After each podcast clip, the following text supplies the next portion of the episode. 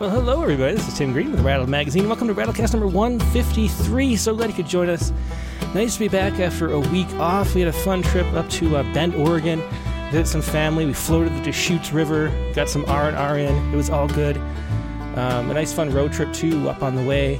Uh, but I'm glad you're here uh, two weeks later. It's good to see you.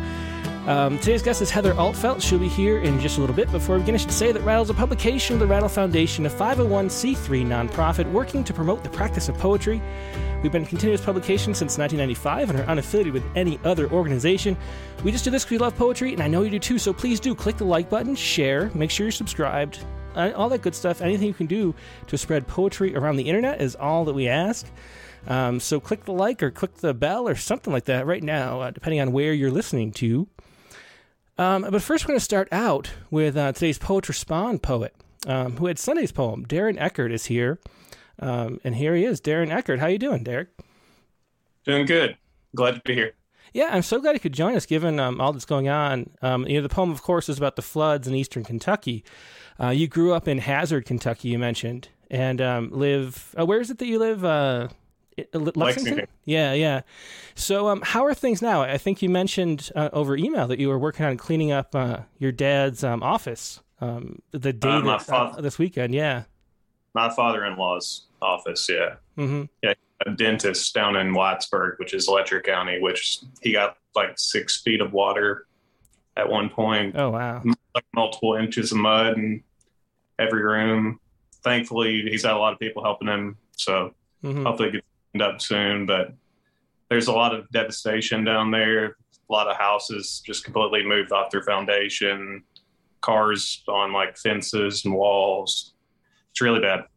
And how has the um have the waters receded at all, or is it the same? You know, how, how does that work? I don't know how long a flood lasts. There's one thing that always strikes me because we've had um, a few uh, fires that we've had to evacuate for, and it's like on the national news. And then like the fire's happening, and everyone's evacuating. They love the pictures on the news, and then two days later, the news is just like it. They forgot it happened. Like that's how long our attention span is. So so how long do do the floods last? Like how much you know how much damage is there um, in your your uh, father-in-law's business, and how I don't know. I mean, how much of cleanup is there? Are the waters receded? How how is it looking? Uh, the water receded in I don't know, like a day. Mm-hmm. It went down. The problem is it's still raining for like the next two weeks, which is how this started to begin with. It mm-hmm. rained for like a month. The ground got so saturated that it just wasn't mm-hmm. absorbing any water anymore. So it just started going straight down into the valleys and hollers and things like that. And then it just accumulated, built up. But yeah, it receded. The problem is now it's going back up. Mm-hmm ground's still just as wet as it was. So hopefully we get some dry days and it stops. Yeah, that'd definitely be good. Um, and, and so let's talk about this poem, uh, What Will Be Left, which was Sunday's poem on rattle.com. Um, there's this interesting form where the, the beginning of each uh, stanza is repeated. Um, and people have asked, and I didn't know myself, what, what form that is. Do you know? It, was that just something that you came up with yourself, the, the repetition of that, or is that something? Uh, I'm not huge on form. I mm-hmm. kind of go by the my favorite poet is Dylan Thomas. So I kind of go by the if it feels right, then do it.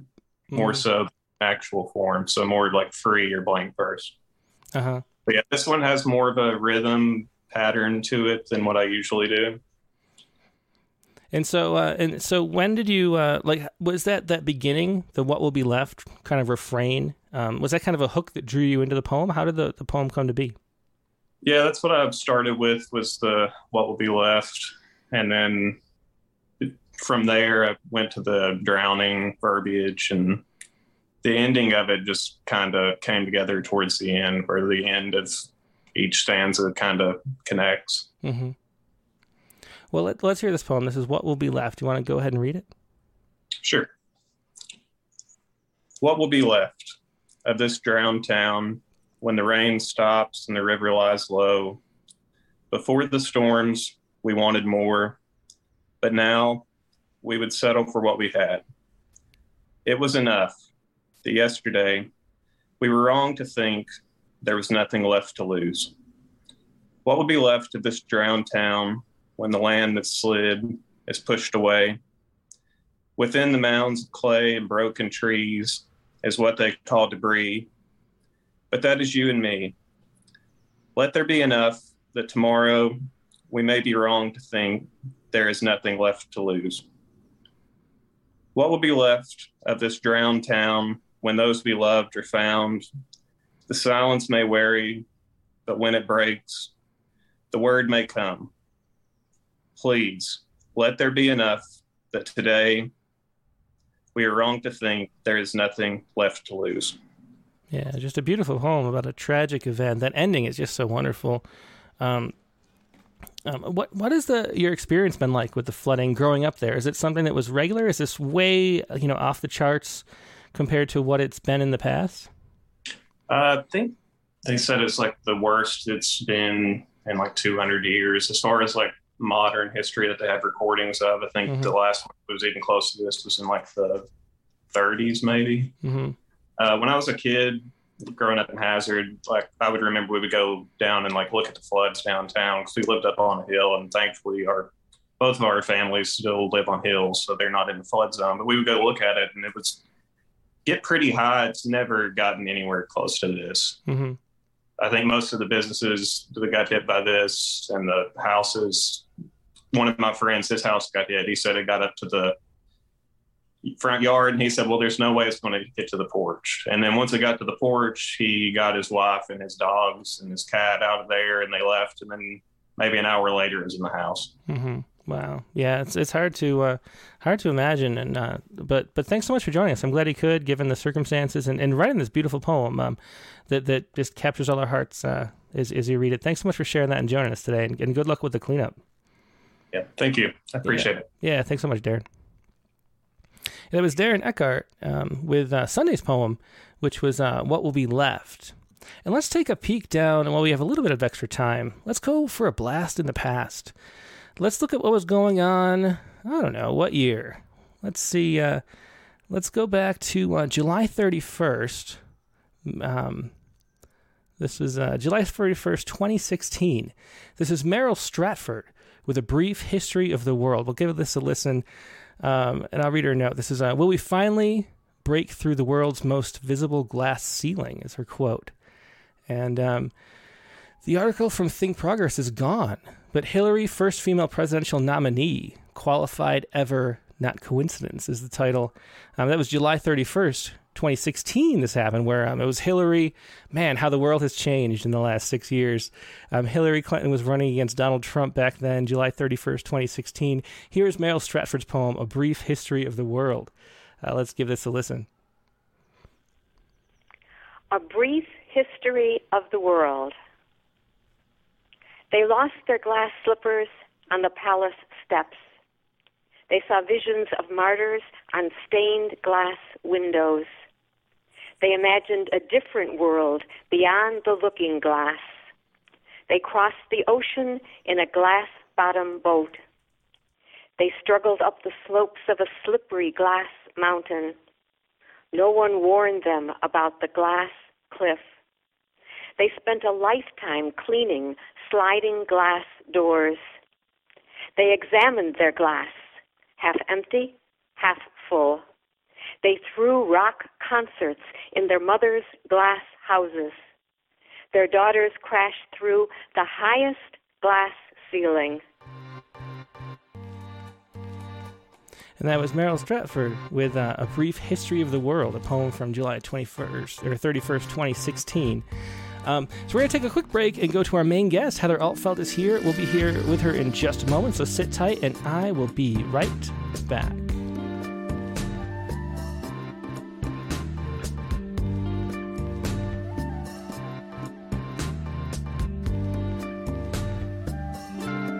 And we're back. Thanks so much for your patience. As I mentioned, today's guest is Heather Altfeld. Uh, Heather's an undergraduate degree from Columbia University with majors in both anthropology and creative writing and an MFA in poetry from the California State MFA Consortium. She teaches in the honors program and for the Department of Comparative Religion and Humanities at California State University Chico.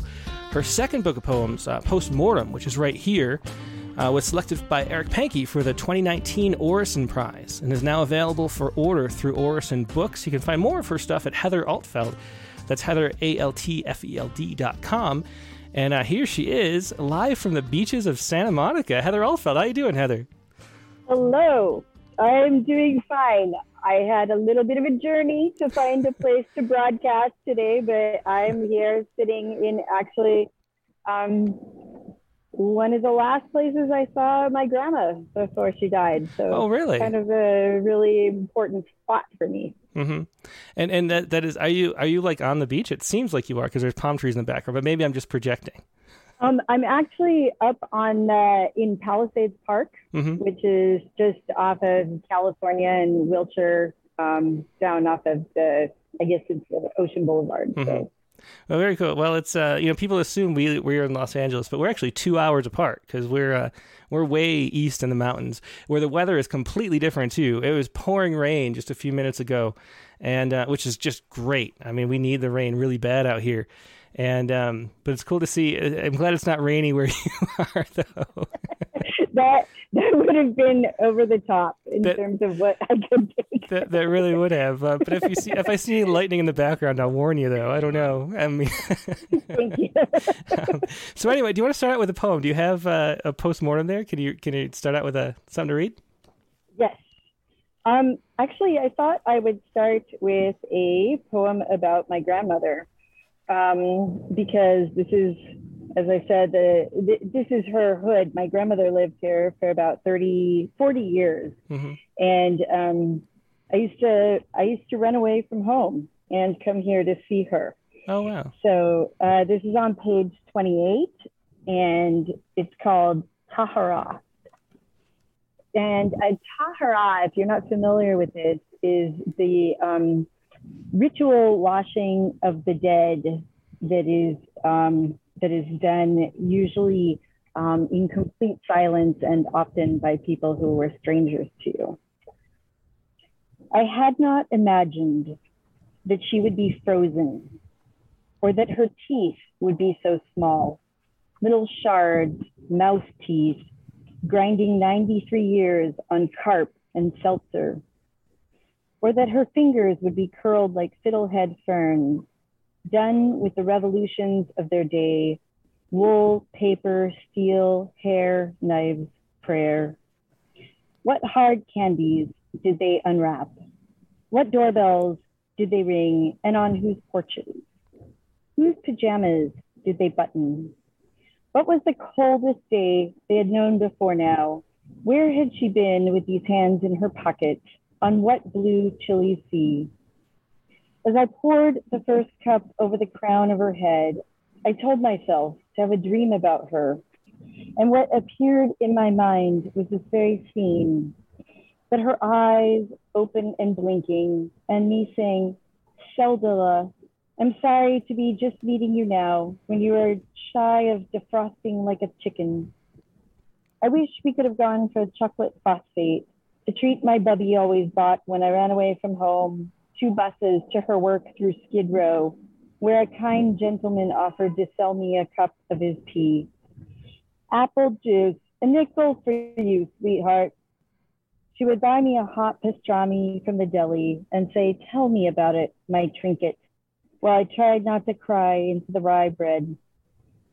Now it is hard to walk around without thinking of the ones beginning to freeze among us, their hands hardening beneath the streetlights their toes beginning to stiffen in the grocery stores, their eyes blurring in the nursery schools and at the matinees. How soon they will be stumbling into plate glass and shot through their hearts and flung into fields full of lightning, stones, plague, war, limbs. In the end, we will all be blue bellied on a table with a wooden board beneath us washed with plastic buckets from Home Depot.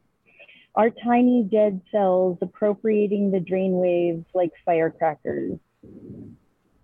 Such measures we take to drop kick death into the woods. How quickly we file them into brass coffins heavy as cars, as though it were of the utmost importance to ensure their security on this particular planet to continue to claim these grassy slopes with the terrible promise of forever. She seems cozy here in the plain pine box, dressed as a third grade pilgrim, knowing how quickly she will dissolve into the earth. We think we want to go on indefinitely, ticking like bunnies, but then we would never return to this moment, bathed by the same hands that bathed us when we were caught by this world, cold and shivering and speckled with light, comforted by the promise, Tehorahi, Tehorahi, that we are pure, like my baby daughter, held up by a nurse after her first washing, terrifically pink and ready to live, all of her new cells clamoring for the pipes where they were washed down and recycled and reclaimed with the rain, those cold, fresh little darlings. And that was Tahara from uh, Postmortem, Heather Altfeld's second book, which uh, just came out last year, winner of the 2019 Orison Poetry Prize. And um, that's a great poem to start out with. Uh, well, really, any poem would do because they all show off the uh, the richness of the that you write with. There's so much detail and so much information. I always, when I read your poems, I just feel like it's a um, I don't know, like a history lesson and a you know just a, a, chronicle of the world in, in in ways that are just I appreciate all the time, um, and it, so it's no wonder that you're an anthropologist. Um, so so how do those I mean uh, how do those two things play together? Um, how did you become a poet and an anthropologist at the same time? That's a good question. I mean, I'm not a practicing anthropologist. I would say, you know, I'm I'm an informally practicing one, um, and I do a lot of traveling. I'm interested in in humans, and I really feel, I guess, like, you know, anthropology, technically speaking, is this the study of of humans, and I also think story is the study of humans, and poetry is the study of humans, and those those actually are fundamentally what we're really stripped down to. And there, there's really so few other differences between us. And even those even the stories even the poems that exist in in different cultures and have so many resonances between them mm-hmm. you know? And so i'm just i'm completely intrigued by that. I find it very very wonderful yeah. Um, um. So how you know what did you want to be first? Um. You know, having both degrees, did did you go into one and then add the other, or or did you not couldn't couldn't decide? How how did that work? yeah, I was one of those people who switched majors like five times. Um, you know, I, I thought when I was a younger kid that I was going to go into medicine, and then I hit like 12th grade math, and I just thought, wait, there's more after this? like that's not going to work at all. And um, but my my mother has had a master's degree in anthropology from UCLA, and I ha- there were a lot of books around our house that were you know these time life books, early man, Neanderthal, the hominid, etc. And I I just loved those. I was so intrigued by those, and I was so intrigued by um, the ethnographies she had around the house that would just describe these entirely different ways of life. So I think I had that going on as an interest. Um, and then I started getting into poetry in about 10th or 11th grade because I just thought it was so magical as a way to communicate. I'd always wanted to be a writer I'd wanted to be a writer since I'd read Charlotte's Web mm-hmm. as a very young child. And um, but I guess, like Neruda says, poetry sort of found me. Yeah, well, there's a way that, that poetry and, and anthropology are the same thing, really. You know, I mean, we're just both studying it. It might be like the right brain versus left brain studying people, but it's the same kind of uh, human nature, the exploration of that. You know, one through generative, creative process, and the other through careful study. But it's very, you know, it's the same topic. It's just come at from different angles.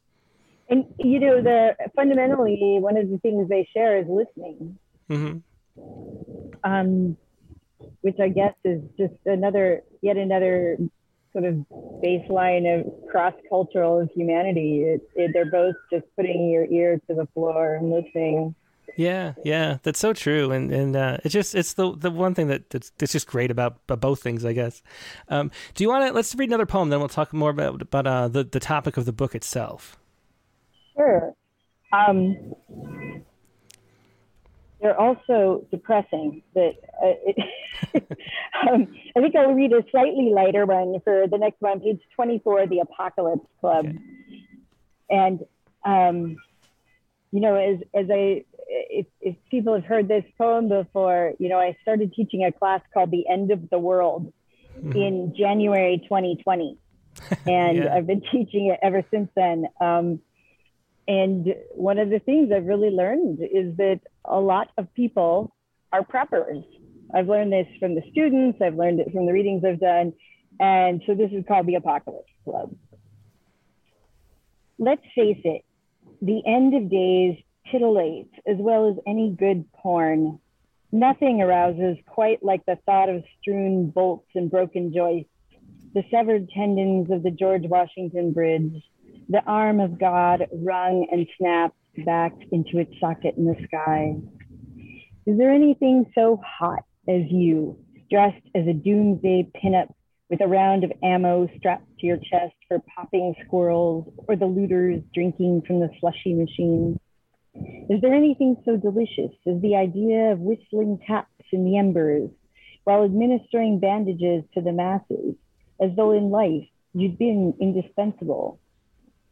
The heavy prepping is delicious as foreplay, the collection of beans and iodine, space blankets and dried ramen, the arrangement and rearrangement of brickwork in the cellar to hide the magazines, pinks up your gray and beefy heart. So start a campfire and fall asleep until the forest burns and the animals run and the trees split down the center and the bees sizzle in their hives or drive a cannon disguised as a car into the Bohemian Club and run, run, run. Then bring out the hatchet for chopping wood or splitting the skin of an old horse for jerky. Bring the little mirrors used to start fires or check the sharpening of your lower jaw after weeks of lean bits gnawed for sustenance. Bring the powdered milk and sardines and the love you buried beneath your house years ago.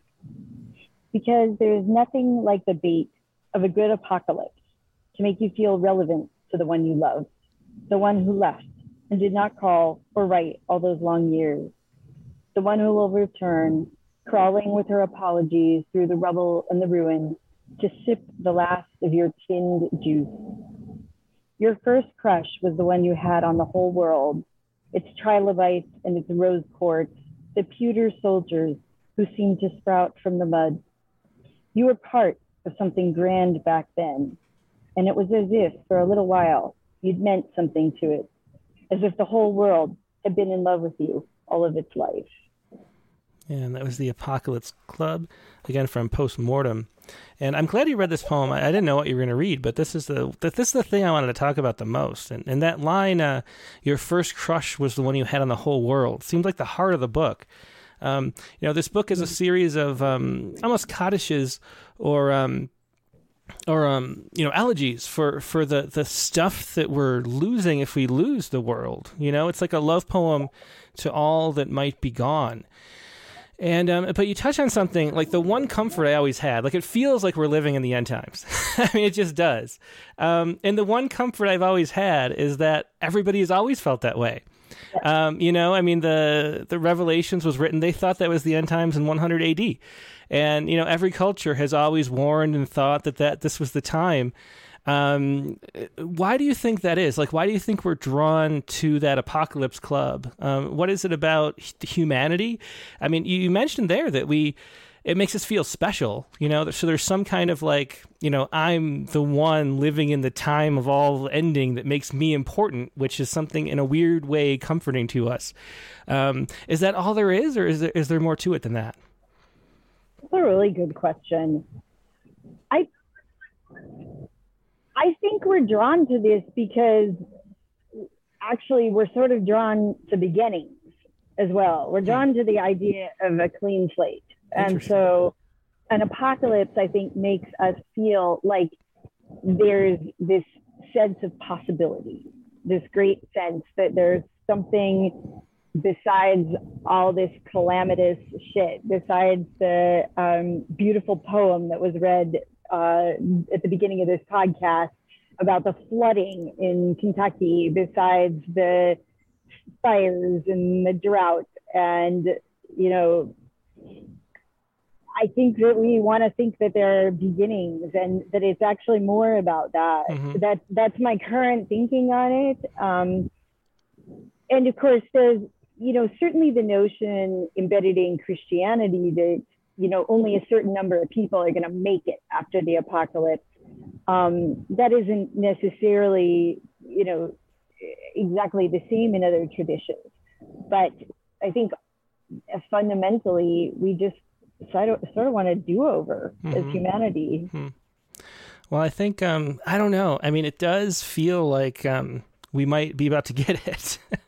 Which, I mean, I don't know. Like, careful what you wish for. You know, like um, I don't know. And, and, the weird thing is, just in political, I'm not that worried about climate change, but I'm worried about other things. I mean, there are some things that are really dangerous. Uh, the the twin nuclei problem, I think, is the most, the biggest problem. I mean, that we uh, uh, we can make a virus that kills us all. I mean, that very easily, you know. Um, that's that's huge, and and the the our, our vulnerability with the supply chain and the and the, the last minute delivery of everything that we need to survive um, with the sun that hiccups coronal mass ejections every couple hundred years. I mean, I don't know. There's a lot of things that we're sitting on that are really like a ticking time bomb, um, and and I don't know. So do you think that that's true though? I mean, because everybody always thought that, and that's the one oh, thing yeah. I always come back to. Like we always had reasons, you know. The the sea peoples were coming to to wipe out Egypt, you know, or, or whatever was happening. Sure. We always had something that was the thing that sort of motivates us to be paranoid. Um, so, do you think that we could just be in that same situation and everything will be okay? No, I mean, sorry to yeah. burst the bubble. But no, and I think one of the biggest differences, you know, if we were worried about, you know, the Phoenicians, for example, part of that was because we had very little um, sense of what was beyond the small part of the world we lived in. So, like, for example, you know, even even 300 years ago, it would have been very unlikely you would live more than 10 miles away from your family. Mm-hmm. It would be unlikely. I'm not saying it never happened, but it was unlikely. It was very unusual, certainly 500 years, very unusual. And so, what we're looking at is a, um, you know, we talk about things being speeded up, and I, I sort of I, I, don't like that because I feel like it's very dismissive, but we in fact have this much larger sense of the world. Mm-hmm much larger sense of the world. And it's um, a sense that makes us acutely aware of the suffering in other places, the, the tensions in other places. And I think we've created kind of a, a, a situation where, you know, there's a great deal of hostility between peoples and and and the massive ability to do something about it. Mm-hmm. So, yeah, I mean, we just have so much power to ruin things now, and that's what it comes down to. And, and you know, I mean, I do okay with a shred of optimism. I look at the fact that like the Cold War did end at one point, right? Mm-hmm. And those of us who grew up in the era where we were worried about dying in a nuclear war, we that sort of calmed down for a while. So it gave us a false sense of peace and you know perhaps we'll enter a false sense of peace mm-hmm. for you know that's always possible um, but i think the potential for for something very bad is is quite high mm-hmm. yeah i mean we're just living on a precarious ledge you know we just are um, on, on many, many different fronts. I mean, even one that we don't think of, um, which I don't know if this plays in anything, but but AI. Have you seen the the AI artwork that just come out in the last week? Um, yeah. Artificial intelligence can make art that's as good as an artist can already. And I mean, that's without like significant A B testing and like, you know, tweaking it to, to fit our. I mean, the one thing I, I thought, you know, I thought, um, you know, poets will always have poets because we'll always want to have people, you know, communicating. But if a computer can do it better, I mean, the the meaning loss that we're going to face when we're useless. I mean, that might be a bigger calamity than any kind of uh, you know sea level rise or anything. Just this our sense of um, like what are we here for? Um, and and so w- with that in mind, um, I, I, kept coming back reading this book to um, I think it was Merwin who said, uh, you know, what would you do if at the end of the world? He has a poem. I can't remember what it, what the poem is, but he he said that he would plant a tree. Right? Am I thinking of that right? I think so. Yes. Yeah. And, and so what? I mean, what do we do? Like we're writing a book like this, um, and, and and sort of remembering all the things that there might not be consciousness left to remember at some point in the not too distant future. Um, um, what do we do, and and how do we stay optimistic? I mean, you know, there's a lot of humor in these poems too. Um, but I'm but, glad. You, yeah, I'm glad you saw, thought so because it's a pretty dark book. But I, I yeah, I mean, it's I dark humor, but there is humor, you know. I don't know what we do. I mean, I'm not like God or even uh, I'm not even like an amateur rabbi or anything, but um, I do think that fundamentally listening is a really important act. Like listening to each other's pain and and I don't just mean this on a micro level, but I mean actually trying to understand the troubles people live with mm-hmm. on on a very human fundamental level i think is something that's so critical right now and i th- i think only a human can tell us how a human thinks and feels yeah. i just you know don't think there's a substitute for that and i do you know derive some optimism from teaching college because I the past three years, especially, I've encountered just, you know, I really think there's a shift in in at least in my students. They seem uh, like this is a terrible thing to say, but I think the suffering of COVID might have hmm. it, it sort of um, it shifted something in the in the consciousness of of young people. And I feel hopeful. Actually, that's maybe what I cling to hmm. is some of the young people I talk to, I feel like they're more connected and they're desiring connection in a way that's much more profound and deeper than mm. I've seen in the past. And I've been teaching for a long time uh, almost 18 years. Hmm. Do you mean connection to each other or connection to the gro- you know the broader world? Uh, what do you mean by connection? Say more about that because that's the first time I've heard of it. I don't interact with very many people, so I don't know what what people are like these days. I think I I have felt, and I you know it's completely possible I'm mistaken or I have a strange sample, but I have felt that there is this desire for connection to each other, to the natural world, to reality in a in a good way, like wanting to actually step away from a screen, mm-hmm. make human contact. And they know it's hard and it's painful, but I see a lot of not just willingness, but like desire, uh, like a depth of desire for that. And I I hold on to that. Um, I have to. I'm a mother, and I have kids I've brought into this world. yeah. I kind of hope that they're, you know, they that there's a, a, shift in consciousness that you know I think they don't want to die either, mm-hmm. and I think a lot of them are very sad. A lot of my students have expressed great sadness that they don't feel like they should have children. Mm-hmm. My own children have occasionally expressed this, and I, I think having that sense of desire for something different counteracts some of the gravity of the horror. Mm-hmm. Yeah, I mean, I can definitely relate. Like, I was, you know, thinking about whether or not I should have kids. You know, it, it's a it's a difficult decision almost these days.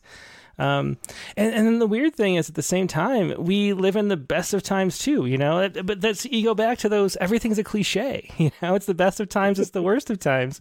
I mean, we can have conversations like this.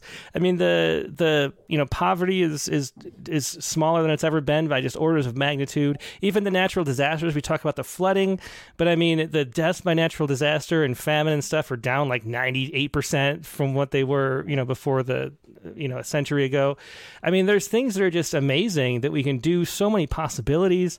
I mean, there's so much to be optimistic about. At the same time, there's this doom like cloud hovering behind us. Um, I don't know. It's just the weirdest time to be alive. it just it is. is a very, very weird time to be alive. I mean, I'm surprised we're not all in cults, like that we're not just all like in, in serious, devoted cults. I'm surprised, you know, 40%, I guess, you know, some of us are, but a lot of us are. a lot of us are, but there, you know, I, I, I, I think often, really, really often, of my favorite show, which I'll have to, I have to do a two second pitch for, which is The Leftovers, mm-hmm. um, and how well that show articulates both like apocalyptic fear and a sense of uh, rebounding from grief that is just unlike any other text in this this time period. Hmm. It, it, speaks to me that way, and um, you know, one of the features of that uh, show is a is a cult and um, the guilty remnant, and uh, you know, thinking about the difficulties we're enduring now, it's hard to believe we're just a lot of us just trying to lead normal lives too. You know? Yeah, it's just yeah, just so strange. I do love. I mean, I love the idea of people wanting more connection, and I love that the phrase "touch grass" is now something people say. That is something we need to do: is touch more grass. Um, but we should keep reading some poems. Let's hear another one because these are just so beautiful and so rich. Uh, they're they're worth sharing. Let's hear another one. All right. So I think I'm going to read page 83, which is Belated Kaddish for a Baby Mammoth. Um, I did a lot of work over the last five, six years about the, the death of the woolly mammoth. Um, and I apologize, somebody seems to have started a very loud engine. I'll try to read loudly. Belated Kaddish for a Baby Mammoth. Vivianite it sounds like a barrette or a dark green brooch you might have worn or at least fingered in the little antique store downtown where the old woman sold dollhouse furniture, tiny chandeliers and lampposts and typewriters and singer machines in miniature, relics of time my mother kept locked in a cabinet as though the past were hers alone, a place she could return to without us Instead, it is the ancient paste you sank into 42,000 springs ago, dilly dallying behind the group to have a romp in the spring mud. Children so often get these things wrong, tempted by the glimmer of light under the ice or a sweet wrapped beautifully in cellophane. The idea we all have that something better waits just outside of where we are. When I stole the minute bread box with a crumb sized loaf of bread and hid it under my bed, I believed that I believed I could grow a family that would sit around the table and eat it. Then you swallowed one mouthful and tried to blow it out, but it got stuck in your snout, snuffling your cries and stuffing your trunk deeper on each inhale and filling, eventually, your ears so that, like the orphans of Rouge or Aleppo, you could not hear your mother, the stomping of her protest as you slipped down irretrievably into the underworld, deaf to her wail as it echoed from the ice that grew around you, as night fell from the sky and the sky fell away from the earth. Yeah, another gorgeously sad poem uh, that was belated Kaddish for a baby mammoth. Perfect location for that near the uh, the, the uh, La Brea tar pits. Um, yes. Yeah, um, and so you uh, were just on a Fulbright uh, grant to Morocco, right? No. Oh, not a Fulbright. I wish I was on a Fulbright oh. grant to Morocco. And if anybody from the Fulbright Foundation is listening, um, I would love to be considered. so what was I thought I read that on your website, but maybe not. What what, what, no. what were you doing in Morocco? That's my only question anyway. so I was doing a writing residency mm-hmm. at a place uh, deep in the Sahara uh, really out there, almost all the way to Algeria. Oh wow! And and what was that that like? Like, what were you? You know, why did you, you know, go there? And and what was your experience like? And how long were you there? Uh, that's that's fascinating. I was there about a month, mm-hmm. and um, why did I go? You know, I feel like I figured it out finally why I went, which is that I needed to get away from the noise. Mm-hmm. Um, I regularly regularly teach five classes. I have kids. I um, I have a big life and I love it, but I can't write, and sometimes I can't really even focus. And so I think that's why I picked the furthest away place I could figure out to get to to go, and it was really beautiful and spare and quiet. I oh, loved wow. it. So, did you get a lot of, of writing and, and thought in? Well, I got a lot of thought in. Um, my my hard drive uh, fried in a sandstorm oh, about wow. less than a week in. Um, and then I dropped my Kindle. So it was really interesting because it was a little bit like traveling in like 1988. Mm-hmm. Um, you know, I had very little connection with the outer world. And so I was doing things like reading books from the bookshelves on the little library there. And um, I had a couple books with me and I read those and I did a little reading on my phone. And I just, I actually read and mm, 10, 12 books there and thought and made some notes, mm-hmm. wrote a lot of quotes down, but I didn't write. Well, that's interesting. I mean, speaking of um, you know blank slates and and uh, resets, that seems like a perfect one. Um, can you talk a little bit about, about your writing process because it seems so research rich? I mean, there's just so much detail and so much content in your poems. Do you do you approach a poem like an essay or something, like where you're doing research before you do a poem? I do sometimes, although often it harms the poem to do this. So I've been trying to back off a little mm-hmm. bit with that. But uh, I do I, I read a lot of weird stuff and I try to keep it in my head or keep it in journal notes and come back to it. Um, like a lot of antiquated stuff, medical history, etc. I just so my process is terrible. Nobody should emulate my process because my process is something like uh, don't write until it becomes so urgent, you know, that it, it's like trying to find a bathroom after seven hours on a road trip.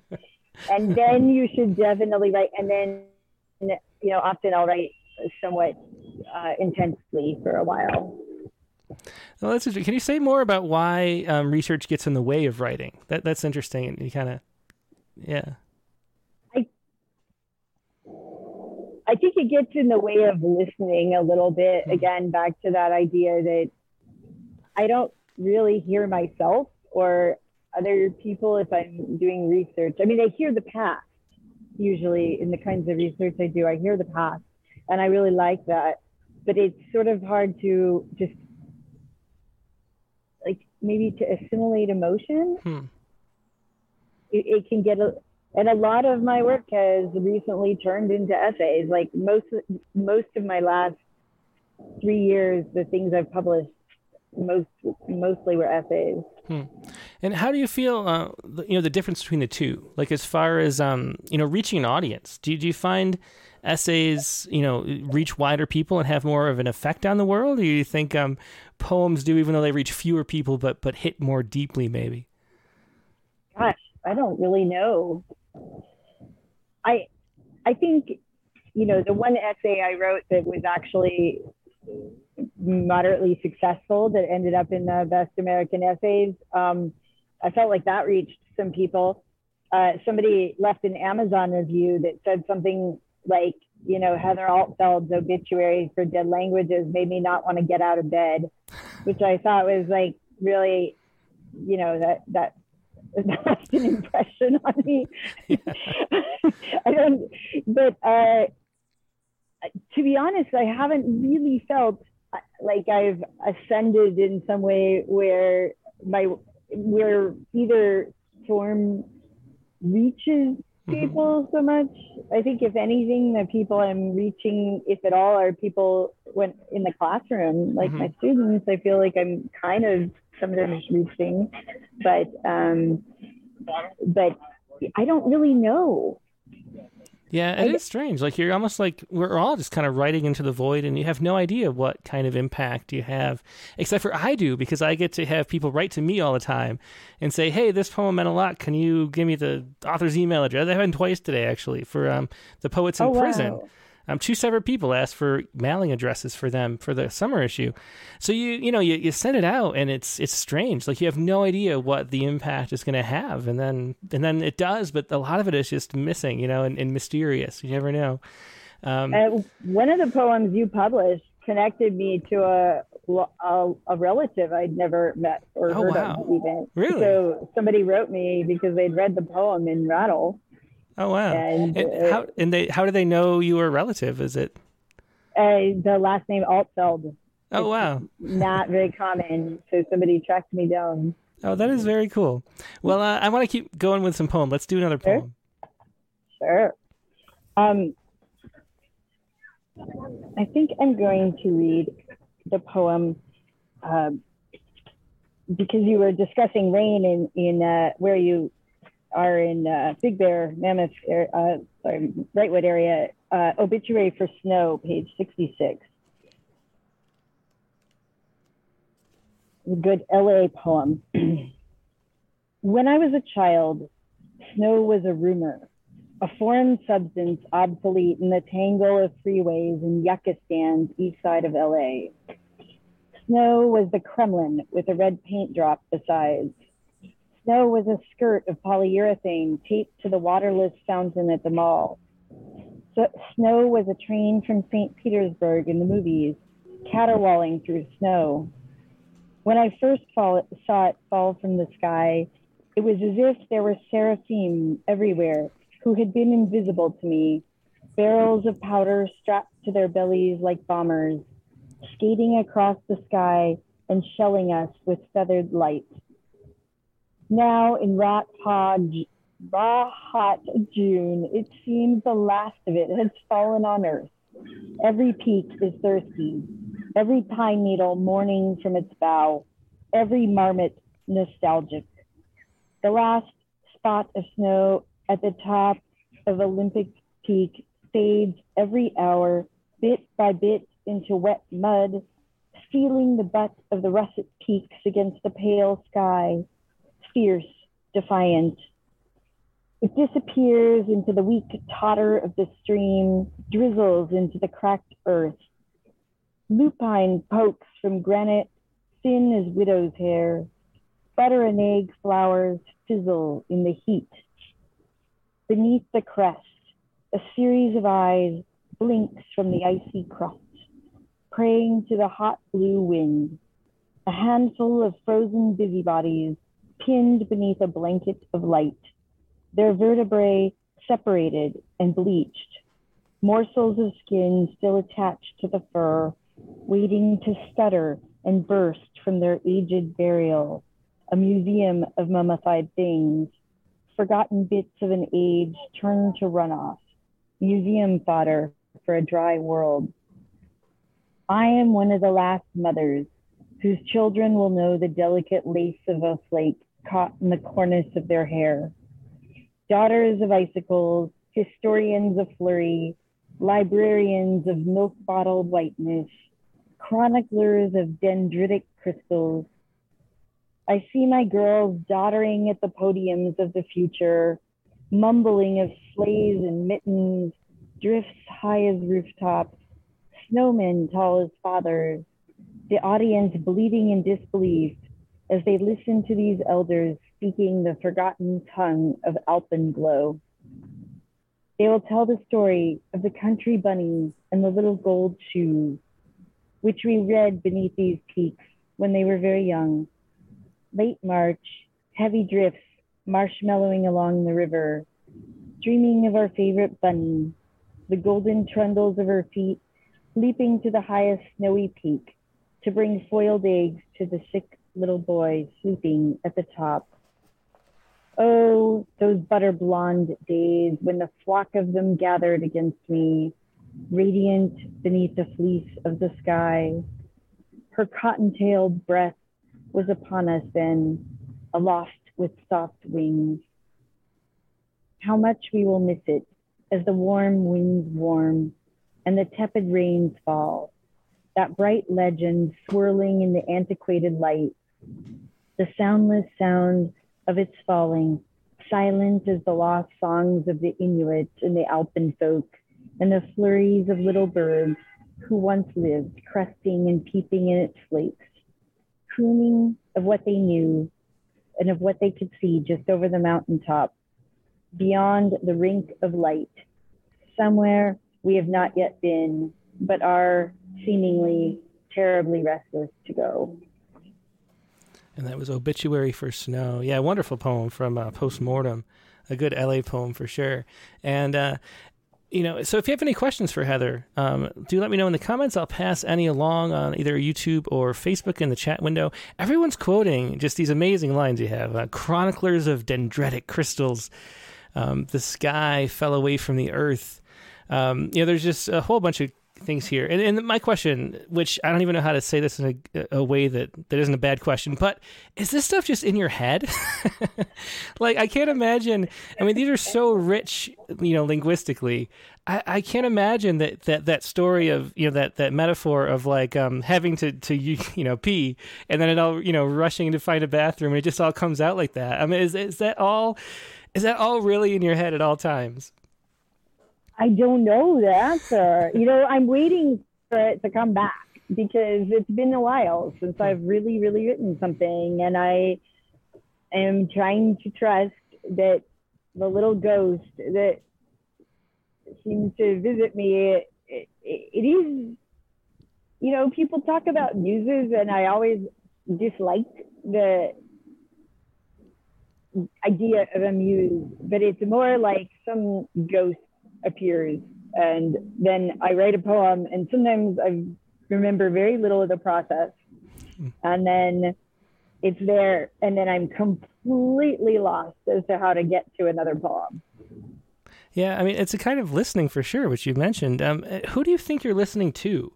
Like, is it something deeper inside yourself, or is it some kind of collective, larger consciousness that you're listening to? What, or just other people? What, like, what is the, what is the listening? What are you listening? Who are you listening to? Wow. I like to think I'm listening to some kind of more collective heartbeat mm-hmm. or more collective song or more collective sort of interconnectedness. Um, I was just listening uh, today to one of those On Being podcasts, and it was with this Rabbi Lawrence Kushner, and he, he was defining what a mystic was. And I wish I'd written it down. I was, in fact, driving and trying to find a parking place uh, to do this podcast, so I didn't write it down.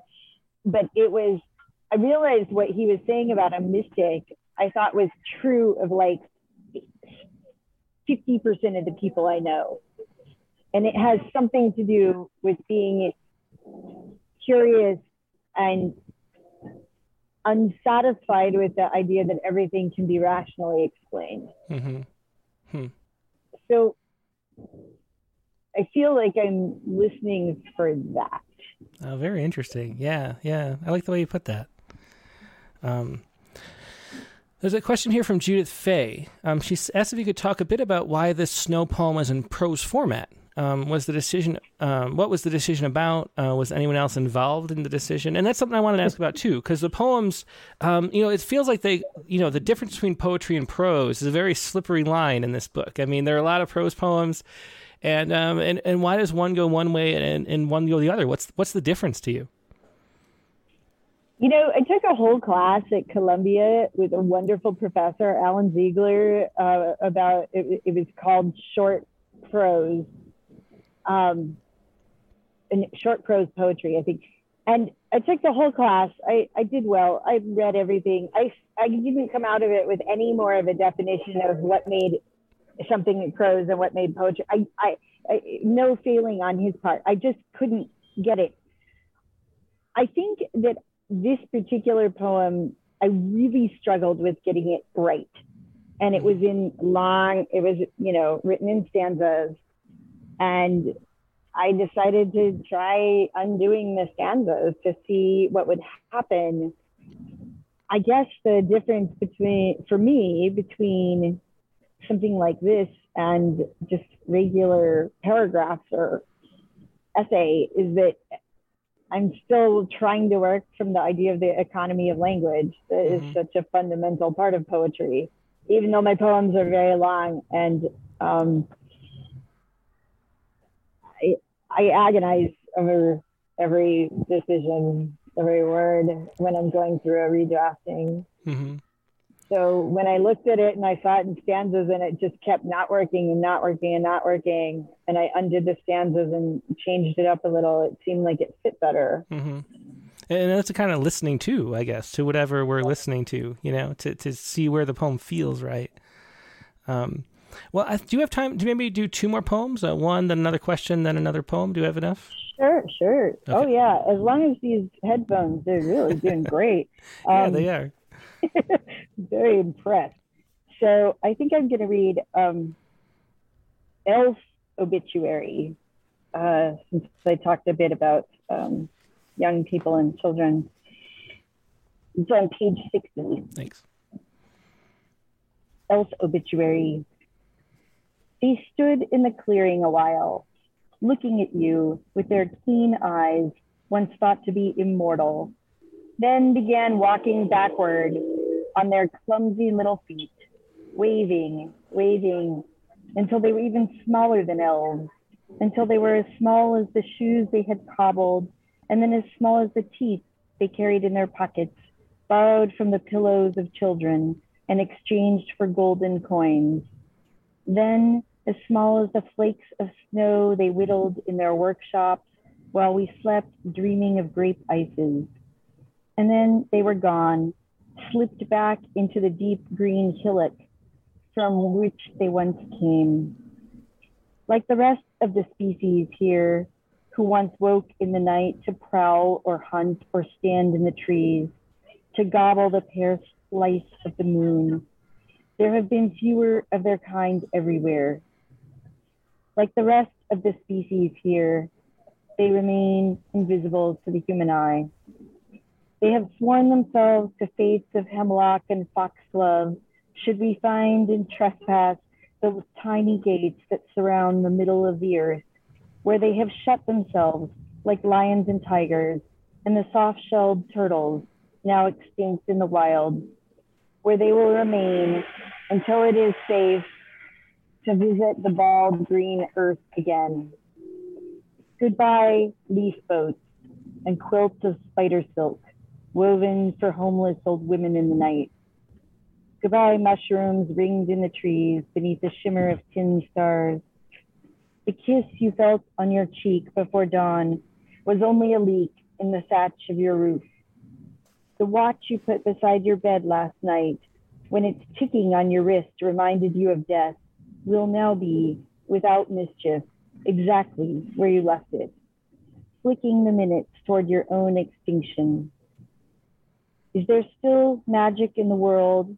Your child will ask, while pressed against you to hide from the things that thump and knock in the dark. And you will say that the world is still full of things unseen, by which you mean that the world is full of terrors, which your round ears and your pickaxe and your manufactured shoes, no matter how zippy, will have no real way to save them from. That was Elf Obituary. Again, we're reading poems from Postmortem, Heather Altfeld's newest book. Um, let me see. So, um, um, Bobby Tibbs asks, um, who were the first poets that you read who really meant a lot to you um, or woke you up poetically um, and made you want to be a poet? Oh, we lost the headphones. Ah, there we go. Yep. okay. We lost the headphones, but here we are. Okay. I am ready. Did you did you hear that question? Um, so who are the first poets that you read that really meant a lot to you and that woke you up poetically um, and that made you want to be a poet? E. E. Cummings, for sure. I mm-hmm. read him in high school and just was so enchanted. We had to memorize uh, a poem in one of my American Lit classes, and I memorized one of his poems, and I just was so blown away by his stuff. And um, and Yehuda Amichai, uh, I went to Israel when I was uh, quite young. I was um, 16, and we were assigned this tremendously long poem he wrote called Psalm of the Last Benjamin of Tudela. And I just, I was blown away by it. I, I just thought, how, how, it was, it's, it was narrative and it was lyric and it was gorgeous and it was fundamentally life changing for me. Hmm. Yeah, good, good suggestion there. Um, and then where did it go? So Mark Grinier asked something, uh, maybe good, good kind of rounded out um, question. Do you see poets as being like anthropologists, living outside the day to day living of people in the community at large?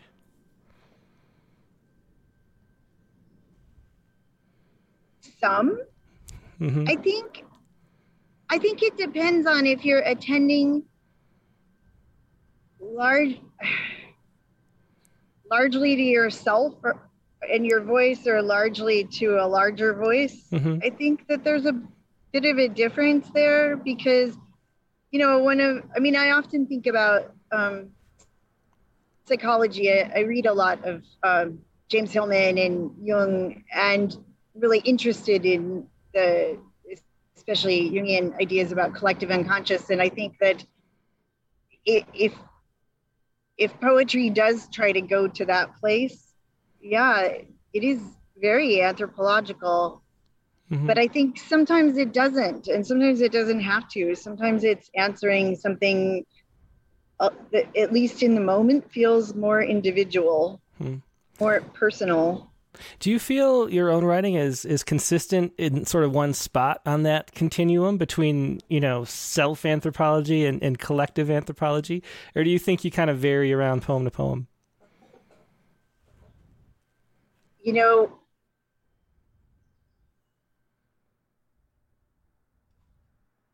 as a as a mother, I learned some long time ago that sometimes personal poetry. I don't have the courage that Sharon Olds has, where she will dive into that and, and, and do so with such like bravery and grace. I don't think I have that, and so I think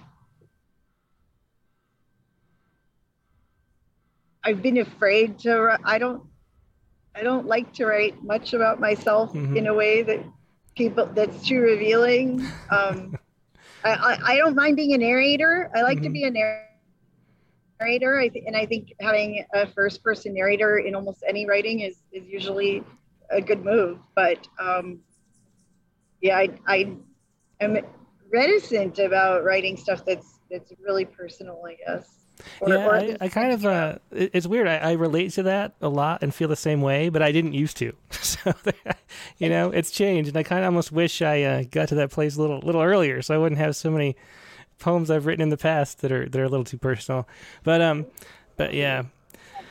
I don't um, think I hit that place until I was about 40 when mm-hmm. I thought, oh, done. Yeah. I mean, I'm, I'm kind of bored with myself too, I guess is part of it. you know, like I had some demons I had to figure out. And then once I did, you know, I don't know what else to write about myself. But anyway, enough about me. Let's close out with uh, one last poem from the book. What do you want to end on? Um, I don't know. Do you have one in mind? Um, um, I'd have to flip through. Do you want to finish that with the last? Uh, I don't know, because some of the poems are really long. How long was? Yeah, I that's why I was poem. a little conflicted. The yeah, last the last poem was a little too long. That was one of my favorite poems in the book, though. The first poem's too long. The last poem's too long. Um, How about so, the um the second to last poem? That's a good one too. Obituary for Silence. Okay, that would be. That's ninety fine. if you're looking for it. Page ninety. Yeah. Okay. Obituary for Silence. Just before silence died, she entered each of us to say farewell. The children playing pea whistles in the street froze mid peep. The mothers grieving sons slain in war ceased their wailing. Even the hermit calling his lost dog in the woods stopped calling as she moved through us, drowning us in the stillness of the world. And then she was gone. Everything began to waken. Turbines asleep in the fields of wheat ticked and whirled alive. The bones of old cars sputtered in the junkyards. The human heart, long hidden in the cavity of the chest, now churned its greasy churns in the cold air. The ghosts of men, once just shadows falling across the floorboards, put on their knees and elbows to dance the hammer. Even those born inside the caul, deaf to the soft music of the womb, began to flicker beneath the veil at the sheer volume of the world's din. For years, silence had hidden between boulders above the tree line, sleeping during the day and slipping unseen through the black night surviving on green shoots and the goodwill of birds. Toward the end, she hid in the bombed out houses after the bombs, crouched beneath floorboards, quiet as a Jew. Those who would miss her gathered in the forest to sing a lullaby, singing as their mothers once sang to them, crooning her into the next world. They prayed for the milliseconds she left between raindrops, for the moon who stared into space without sound. Someone I know once gave birth to a child who had died inside her. It was worse, the mother said, than silence. The mouths in the room had no words for something both new and dead. Another friend woke one June morning next to his wife, her skin milk blue her mouth slightly open, as though she had been about to say something. The word she never said is the silence he will hear until he dies. Now that silence is gone, nothing can scare us anymore.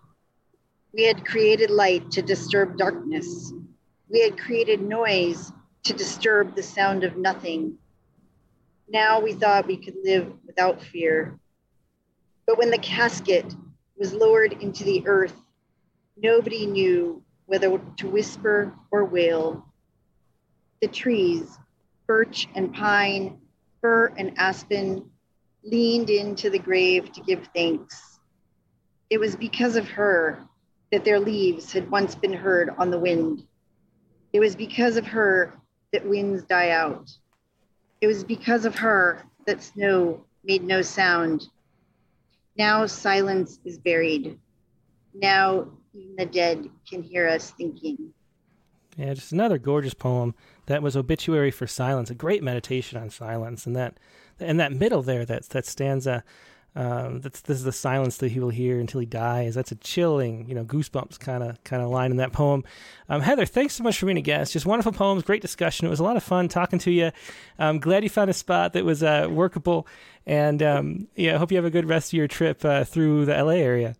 Yeah, thank you so much, and thank you to everyone who bear bore with me during the chaos and the noise around. No, actually, it wasn't too bad. Most of it was not picked up. So, uh, you know, I see some, occasionally someone runs by over your shoulder, but otherwise, it's been fine.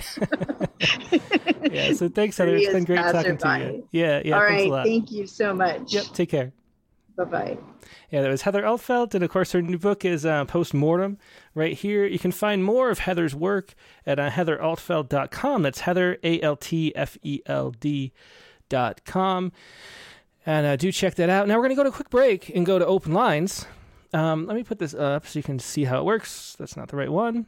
There you go. So email your poem first if you haven't yet to open Mike. That's open M-I-C at rattle.com. Email to open M-I-C at rattle.com. That way I can show it on the screen as you read.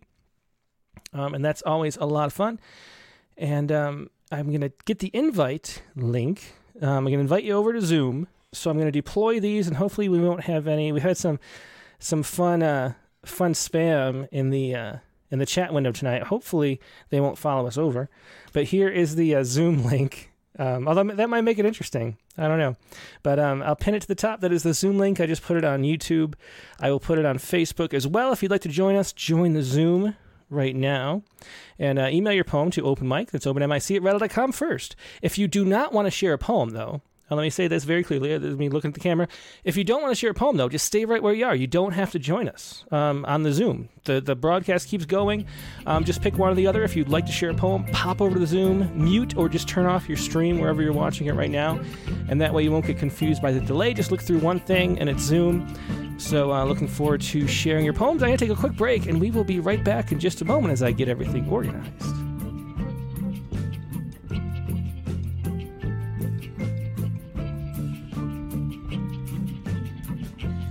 And we're back. Thanks for your patience. Um, now, if you want to share a poem on the open lines, I should have said that uh, you can do whatever you want, which is uh, there's a prompt every week. If you have a prompt poem, um, you can write send poems about uh, current events. If there's anything about the news you'd like to share, or just any poem you've published recently or, or are proud about, you can send a link, and then I can show the uh, website on the screen and uh, highlight another magazine, which is always nice too. So feel free to do that. The prompt for this week, and I'm going to have to uh, readjust this. There we go. The prompt for this week was to uh, use Anna M. Evans, that was uh, the guest two weeks ago. Um, her uh, her book, The Quarantina Chronicles, did this. So follow Anna M. Evans' process from the Quarantina Chronicles. Make a word cloud, or, or find it find a local news article. Then make a word cloud from the text. Write a tritina using the three most common words in its line as its line endings. And so um, that was the prompt for this week. And a tritina is like a half sestina, the tri sestina versus a sestina. You know what I mean? So uh, it's a three three stanza sestina with a one line ending. And here is uh, my poem. Oh, I didn't include the link to the article. So so I mentioned that we went up to um, Bend, Oregon for our little vacation last week. And I picked a story, I don't know, the, the Bend Observer or something was the newspaper. Um, and the headline was something like, I wish I could say it word for word, but I didn't include the link the headline was something like, um, um, you know, residents tie arson suspect to a tree, which was the headline. It was somewhere in, in remote, uh, remote southern Oregon, and uh, someone had started a bunch of fires. And um, you know the locals had found it and, and put the fires out and, and worked that, and then they found the suspicious suspect walking around, I assume with a gas can or something, and um, and uh, tied him to a tree. But what was interesting in the article was that um, they clearly had uh, roughed him up a little bit because he had to go to the hospital. Um, but but they uh, kind of made I don't know they didn't mention the fact they said the guy kept falling down, which I thought was very interesting. Um, instead of obviously he was being uh, beaten down for starting the fires, and it was a really dangerous spot too because the only access I guess was um, um, one river there, very tough to get into and out of that area, so people could have died very easily from these fires that were set. Anyway, this is my uh, tritina for this week. This is uh, justice. So here you go justice. They had to tie the suspect to a tree. He couldn't keep from falling down. The fires, he said, upset the local residents who rushed to put them out. The residents had tried to settle down among the trees, the fir and ponderosa pine the fires had lit. And that's the thing with wildfires. They burn through any fuel that's resident. They make a torch of every standing tree, for in each tree that fire is resident. So that is my Tritina Justice. So let's see um, what you all have for us. And let's go first. I'm just going to go to the order everybody appeared. Carla Schwartz is up. Hey, hey, Carla, how you doing? I'm good, and I did a prompt poem. I actually have two. They're very short since they're you know they're ten lines. Um, two. I can. I'll do them both. Yeah, and, for sure. Two is good if they're short, and these are definitely short. Yeah. So if you have two two prompt poems, feel free to do two because they're short. Um, and if it's a longer, regular, different kind of poem, do one. Right. Um, so what so, do you what do you got? So this first one, um, I did one that was inspired by news article, word cloud, and the other one was just words that came to me. So the first the first one is called "Help Water Mother." And it's from the Carlisle Mosquito, my local newspaper. Interesting. Um, hey, Carla, I think the uh, microphone's a little far away. Is there a way to bend oh, it closer? Oh, oh, oh, is this better? I think that's is... a little better. Yeah, thanks. Okay. okay. Sorry, sorry, no sorry. okay. That it's unbearably hot doesn't help. All you have to do is jump in the water. No one can take this easily, not even your mother. Tap tapping you awake from your nap, your dead mother. Your nap bed rocks gently in your houseboat on the water.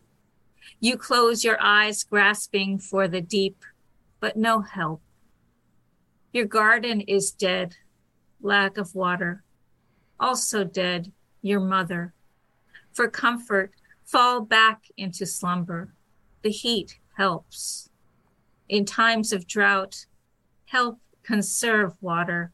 Don't lose sight of your mother. Yeah, that was excellent, and I love that. That highlights uh, what I found I liked about this form. I, I think in Sestinas, I get a little bored eventually, but they they put it, they make it uh, since the rhymes happen or the repetitions happen more quickly. It's a shorter poem. I think they work really well. I think I like these better than Sestinas. Right, and I also like that you pull these words out from the article, but they don't necessarily uh, lend into mm-hmm. the yeah, for sure. It's a cool prep. So this is what is lightning light mistakes with mushrooms. And and what was yeah. this? How did you generate this? I I it came to my mind. these words. These three words came to me. Light mistakes with mushrooms. Interesting. Well, go ahead.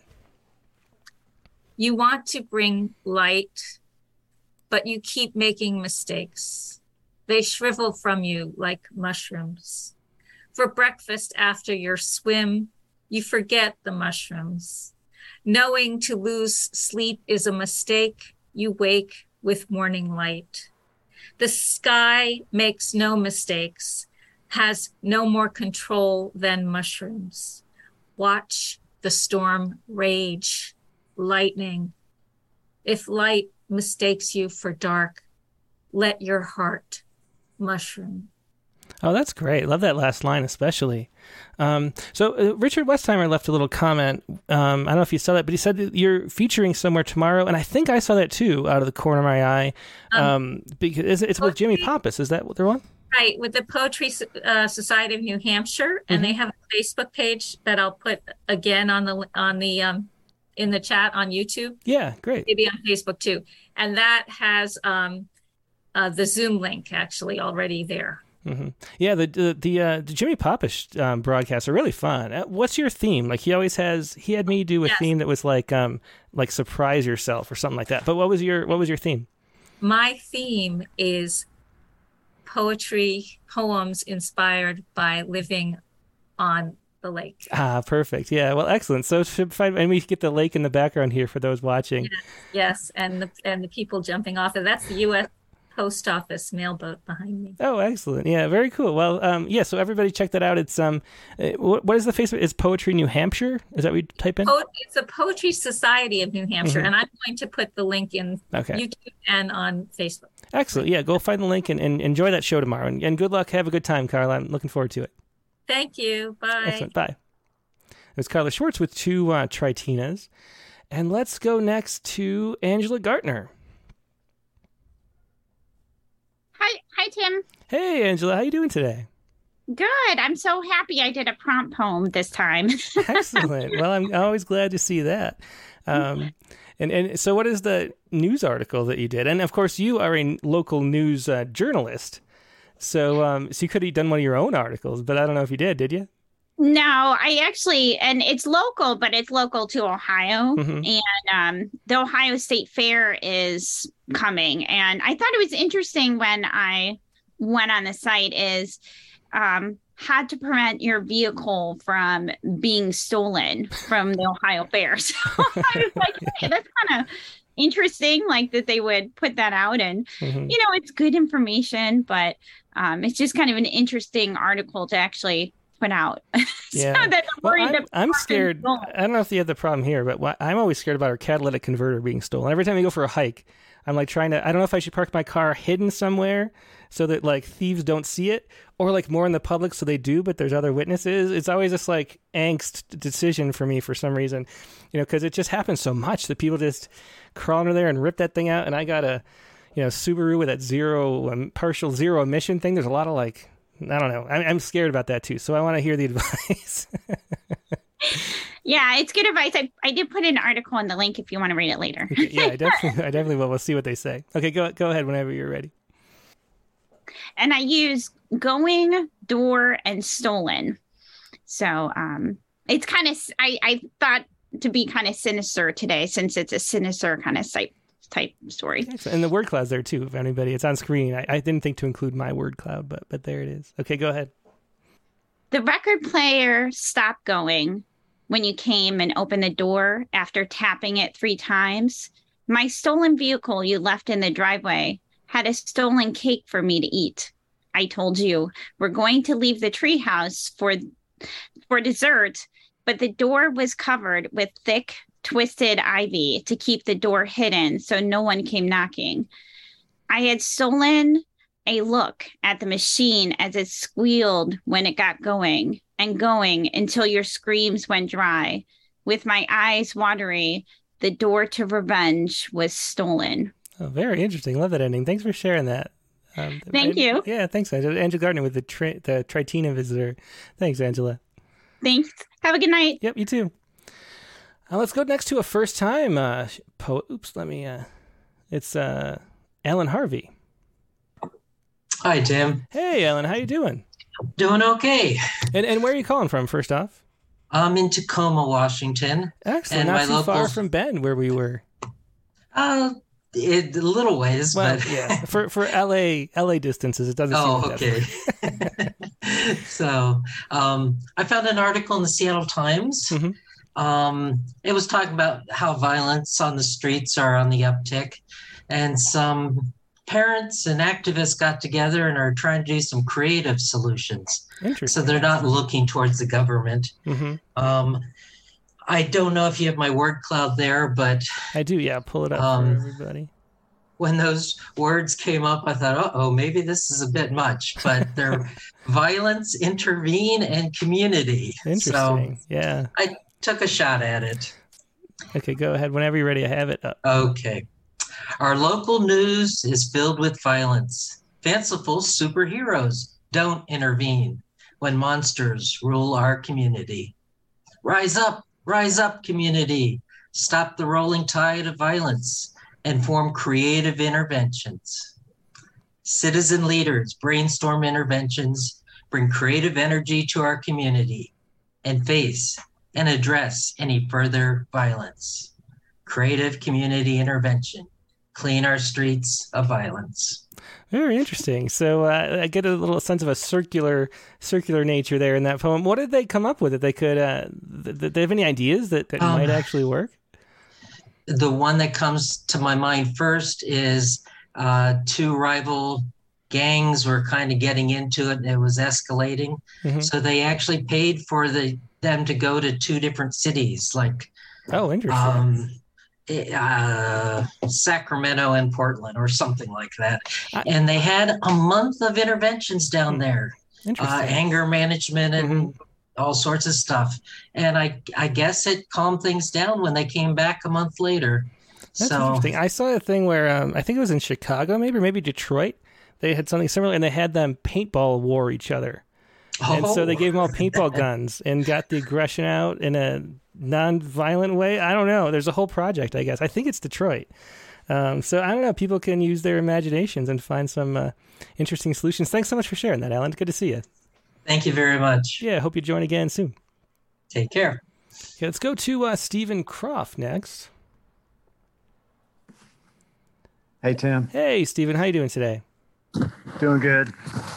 Um, I'd like to read a Poets Respond poem. Mm-hmm. It's going to be a little longer than the prompt poems. Um, it's responding to a recent New Yorker article on Ukraine and particularly the photographs that were in the article. Yeah, let me see it's, if I can pull them up. Yeah, I have the fo- uh. I'll put the photos for people at home so they can see what you're talking about here. But but describe them for people who are just listening. Okay. So, uh, seeing desperate lives, the photos make me feel a hundred years old. Schoolroom made rubble, skeletal steel frames of desks somehow standing, withstanding the blast. Exhausted firemen sitting in the living room of a burning house, admitting defeat. Woman with concerned face dappled by sun, through leaves of her yard's beautiful trees, leaving her village house, one forearm holding a fluffy white kitten, its face buried in her shoulder. They are desperate, and I tire of mainlining their anxiety. So I look up from the phone into my rear view at the sun scorched asphalt. The road beyond my yard's tree cover is molten with summer sun. I wheeled in and looked up Ukraine like I do at least once a day, and it makes me feel a hundred years old. So I do the only thing I can think of to forget step out of my pickup, take shoes off toe to heel, pull off socks, walk my pine straw and oak leaf drive onto the sizzle heat of road and its sudden tactile feel in the flesh of my feet consumes me. And I am here now, away from war, and soon I am young again, walking barefoot the hot paved parking lot to the state park spring that began a river in Florida that mine and two other families caravanned to in summers. The hours of swimming, the picnics in a blanket of grass by sedges, herbs, and wildflowers at river's edge until the Burns ministry becomes too much and I walk back onto the cool of pine straw, open the truck door for the phone, look again at the places I will never go to anymore.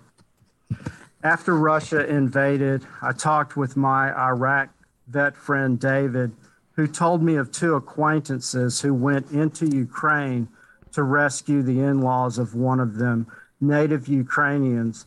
And I said I could no longer handle war psychologically. My mind hearing the ominous thump of helicopter rotors, distant artillery, pounding, danger close seconds later, high flying planes, birds of prey dropping dots of bombs that ride gravity's slipstream to earth, plowing earthquakes that reverberate, spit heat and flame against everything natural. He tells me of the healing power of yoga, how he started yoga teacher training. Next time we talk, I'll have to tell of walking a hot street I look again at one of the photos. I'm well removed now, twice, through the lens of the camera, through the lens of my phone. But I remember the pain of watching starving dogs being shot by laughing Iraqi soldiers, and I wonder where the woman will take her cat. Yeah, powerful ending on that poem, Steve. Uh, well, that's one of the things. Speaking earlier about how the media just moves on, it feels like we've moved on from Ukraine.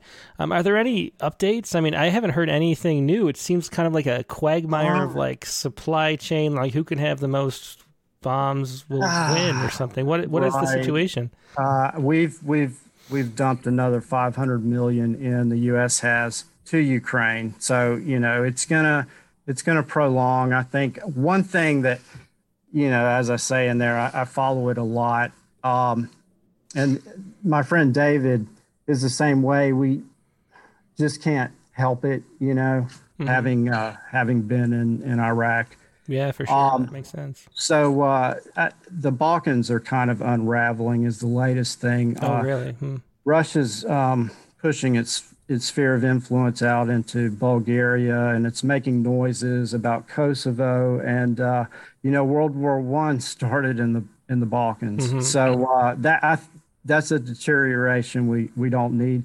NATO is going to plus up its forces in Kosovo, is the last I heard, and uh, you know the the Serbs have always been allied to Russia, um, and that's causing the problem right now.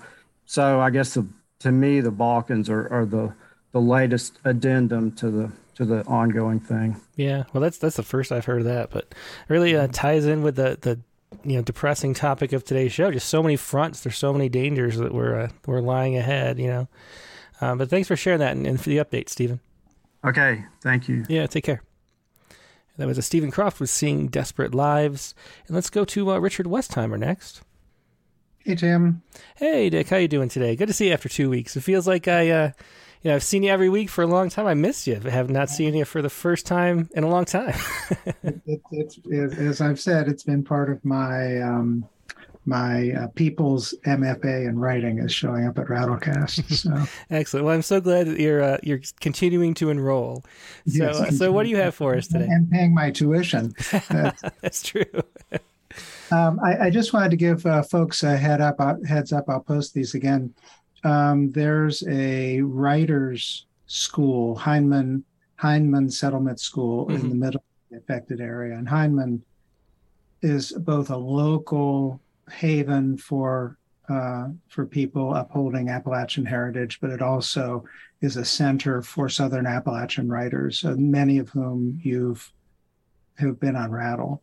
Yeah, and, no, I've, I've, seen. I don't know where I've seen on my maybe Facebook or Twitter timeline or something uh, pictures from there. Just devastating. There's something about seeing books, you know, wrecked and floating in the mud. That's just, I don't know, as bad as seeing anything. Well, it's a natural place for writers, mm-hmm. perhaps, to, uh, you know, send a few dollars um, they were they were having a poetry workshop there this weekend that got flooded out. So yeah, yeah. So definitely definitely put out the link in the chat windows for sure. Okay. Um, so I think I'm gonna I, I uh, I'm gonna read I'm gonna read a poem that I have a question about, actually a technical question about from the crowd. Interesting. And it's about Joni Mitchell's um, um, performance at the Newport Folk Festival. It's called My Son Cries, and I see both sides now. And I don't know whether this is a publishable poem because I don't know how to cite the lyrics that I've used mm-hmm. in the poem. And, you know, whether two words in a row constitutes you know, is it fair use to take somebody's lyrics that are public domain, you know, like out there in the public, or do you have to really go through and cite each one and what the song is? So, yeah. I, well, um, that's a good question. Um, and I'm trying to get the, you submitted this right through uh, Submittable. Yeah, I submitted it uh, through uh, okay. Submittable this weekend. Well, I'm just trying to get it to pull up. Uh, Submittable is not being friendly right now; it's just spinning. But anyway, but uh, but it's a great question. Um, there's a where I would direct everybody to. There's a, a pamphlet that the Poetry Foundation did, and um, I was on the little room with focus group thing talking about airing out this pamphlet, but it's called uh, Best Practices for Fair Use in Poetry. And it's a PDF you can get online that goes through all the details of what it is. I mean, the gist is, though, um, you know, fair use is a kind of gray area legally that's unlitigated and it should be fair, but anybody can sue anybody for anything. So everybody's overly cautious. that's kind of the, you know, not professional legal advice. I'm not a lawyer. Um, but that's kind of the situation. So you should be in your right as you know it's transformative. It's not going to diminish the value. There's a there's four factors that fair use has to qualify under. It has to be um, transformative. It has to not um, you know decrease the value. Um, I can't remember what the other two factors are um, off the top of my head, but but it, it should be fair use, um, and I think it's fine. Um, but you might have people wary about it, especially if you publish a book. Um, so you never know. I guess is the uh, the question, the answer to that question. But look up that poetry. Um, best practices and fair use for poetry is the is a little. It's like a chapbook that they put out. Um, uh, do you want me to email you the poem? To, it's you... come up. Which one is it? It's uh, my son cries. Yes, my son cries. Okay, yeah, it just took a while, but it, it came up eventually. I don't know what the deal was, but I have it right here. Okay, uh, here we go. Um, so, for those who don't know, Joni Mitchell showed up surprise performance at the Newport Folk Festival and sang uh, unexpectedly. This is seven years after her aneurysm, where she had to re- relearn how to play, how to talk, how to sing. Oh wow, I didn't know that. Hmm. Yeah, everything. She actually taught her retaught herself to play the guitar by looking at YouTube videos of Joni Mitchell playing the guitar. Oh wow, that's amazing! Wow, that I mean, I knew you know she hadn't been around, but that adds a, a big layer to that news story that I didn't realize. Um, and some of it she's just recovered in the weeks before the hmm. before the uh, concert, so oh, wow. it's pretty. So um, my son cries, and I see both sides now, with lines borrowed from Joni Mitchell lyrics. And the epigraph is the Queen of Folk is holding court and making every jester cry. And that was just a YouTube commenter. My God, Joni, you messed me up when I was a teen, My rock and roll brain buried deep in Led Zeppelin, and the dead. I felt like a child listening to you, all those moods that consumed me. I had no words, and you hymned them into me, conjured the lonely road I was traveling.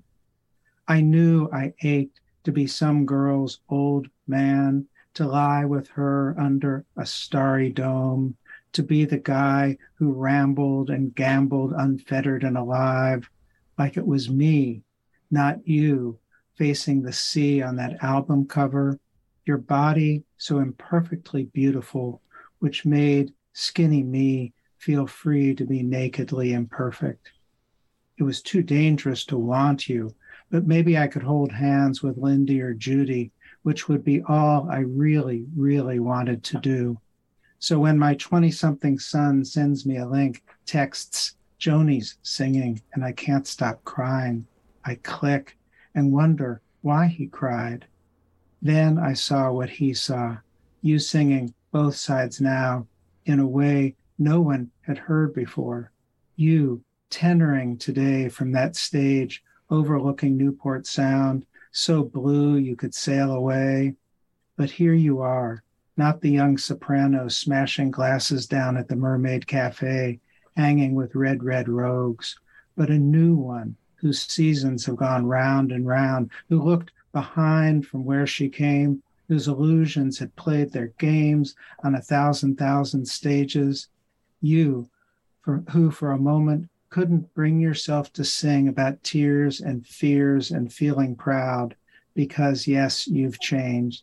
And yes, we've both lost and gained living every day, which is why I think my 20 something son cried like he did. How could he not?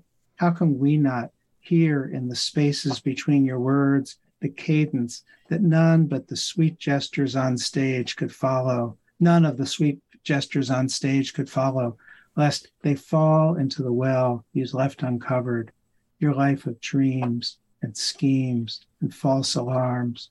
And no, teen me and all our wondrous sons don't really know life at all. So you sing it to us, you hearing your own song for the first time, which is why when all was sung, the warm chord of your delight played on, you sigh, your smile overflowed with such sweet laughter. You, as surprised as we were, you say what we would all say to you. Oh, that was beautiful. Oh, that was beautiful. Yeah, great poem as always, Dick. Uh, my advice about the the uh, quotes, I think what you should do is, um, you know, with borrowed lines from Joni Mitchell lyrics, it says at the top, I would uh, say with borrowed lines from Joni Mitchell lyrics, italicize, and then italicize all the lines that are hers, and then uh, people will know which ones are hers and yours, and then um, I think that's totally fair use. Um, although anybody, you know, the ASCAP could sue you though. yeah, and, but they and probably won't. yeah, and the question is, are, do two words constitute a lyric? Mm-hmm. Yeah, I mean, it depends if you're if you want to call people back to that song. I think it would, and if not, I mean, everything is just a judge's discretion. There's no people think there's like a 25 percent rule or something like that.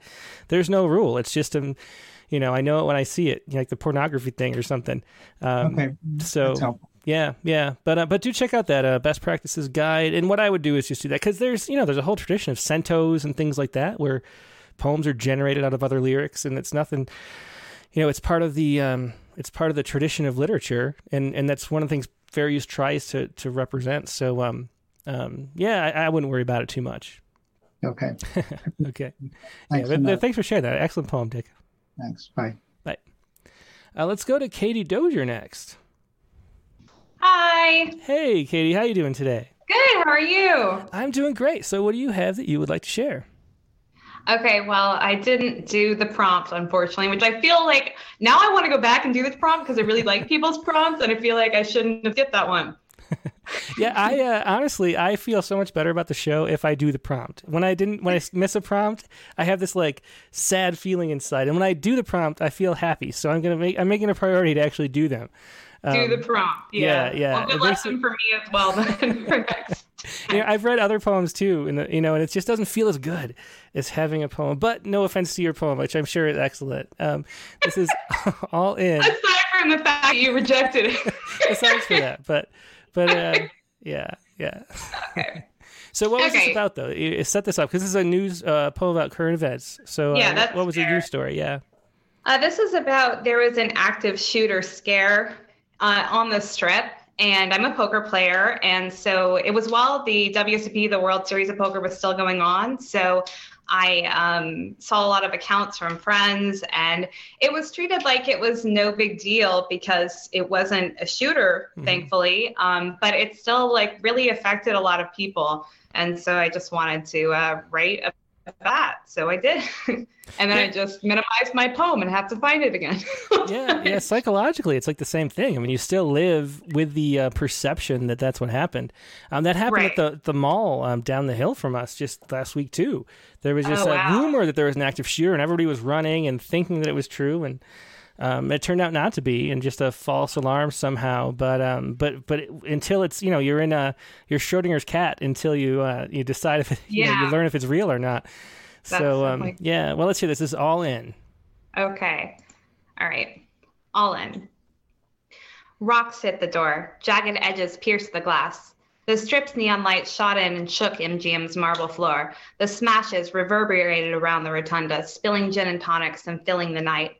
A shout of active shooter ricocheted off the walls, the people sprang behind bars, jack in the boxes in reverse, recoiled behind enormous palm tree planters. The sound collided with columns, fountain sprayed like bullets, too easy to imagine the hollow chime of casings sputtering out an evil jackpot onto the polished floor, joining the fury of slot machine iambic beats. In the poker room, whole tables flipped to their sides, chips in wild piles like a whale's insides. Exclamatory phone screams darted between knees. People knew they would die, so they typed, I love you first, had conversations in reverse. One couple said, fuck it, and did. A hand was taken by another under a table and never let go of again. And what about when the casino doors swung open? The lights came on. An announcement, false alarm. This, too, they must have questioned. Their old life just shattered statements.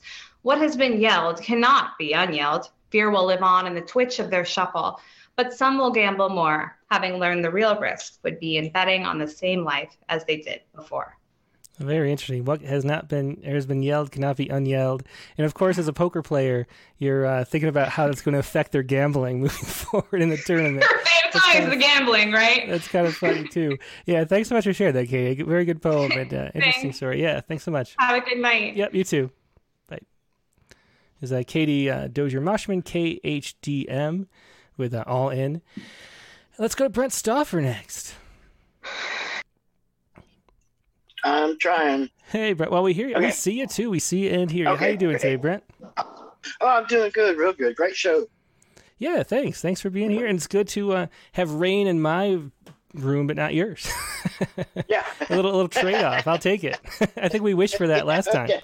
yeah. That's right. And uh, uh, yeah, no, rain is great for you guys. That's it, awesome. It is, yeah, and I'm sure you're sick of it probably up there. yeah, no, it's good. Yeah, it's it's good. It's not.